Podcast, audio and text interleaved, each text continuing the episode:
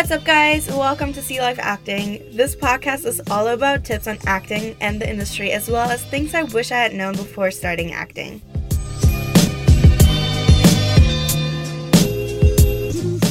Today, we're going to be talking about why it is so important to have a clear brand. The reason why I think this is such an important video is because there's multiple reasons why people get cast or not cast, but I think one of the big things is knowing your brand or the type. I know a lot of people in the acting industry don't like the type or typecasting terms, but a lot of times, especially when starting out, getting into acting is knowing how to market yourself and what brand you are. So I do think that it is really important to talk about this topic because if you are clear about who you are and what roles you play and what characters you're best at, then your reps and casting directors will feel the same way about you.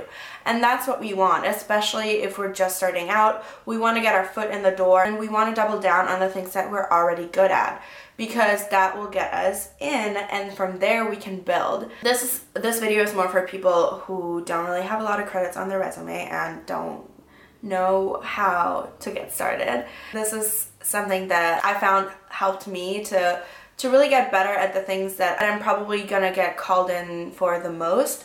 And just realizing that there's certain roles that I might not love playing but I know that I play them well.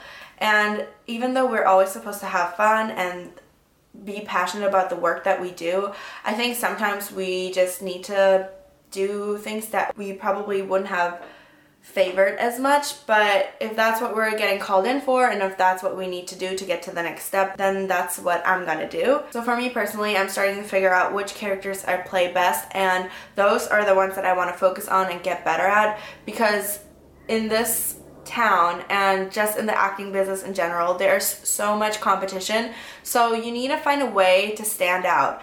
And obviously you will stand out if what you're doing is really good work. And that's what I'm focusing on is to be really good at something specific and stand out and get casted and then build from there. So I can play other characters in rehearsals or class or wherever else if I want to make my own little videos, but I also know that there's a certain type that I will get called in for, um, especially because um, the way I look. So a lot of the times our typecasting depends heavily on our looks and it's not a bad thing. I feel like a lot of people think that it like holds you back from being creative, but it's really not. Just that acting is not just an art form, it's also a business, especially if you're pursuing it as a career. So I think that having a business mindset is very important if you want to be successful. And that's why I have absolutely no problem with being typecasted because I know that once I get in the door and build myself as a brand, then I can venture out to different characters that I want to play.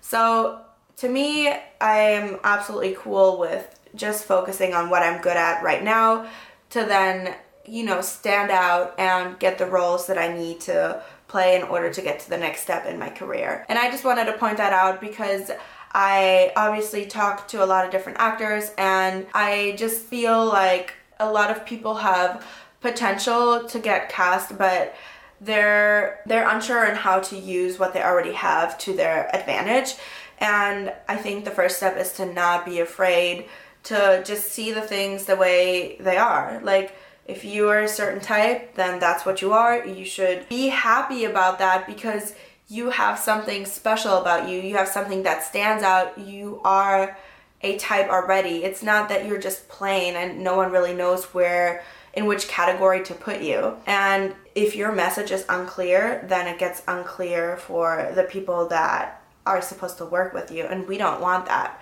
So if you're a type and you get people saying the same things about you all the time like oh you're such a girl next door oh you're such a nerd or you're totally like the bad guy like this is great like embrace that i think that was like my one of my biggest takeaways from studying a lot of like business and marketing material is to make sure that you know what you are and what you portray so then the buyer, so basically if we're selling our brand as an actor then the buyers would be producers directors representation obviously if you uh, don't have representation. Those are the buyers. So we need to make sure that our message as the seller is clear to the buyer, so to the people that we want to work with. A business mindset really helped me understand a lot about acting, and I really enjoy talking about this because it helps me to break down how to get to the next milestone in my career and how to achieve my goals. And I really hope that by me doing that, it can also help you guys and you find value in my videos. And we can have each other's back because living out here and going after your dreams is no joke. So it's really important to have a strong community that you can rely on for advice and support. Thank you guys so much for listening. I hope you found some value in this episode. And please leave a question in the comments below. Because if you have a question, most likely someone else is going to have the same question, and I want to help answer them. Let's help each other out, and don't forget to join the Sea Life family and subscribe.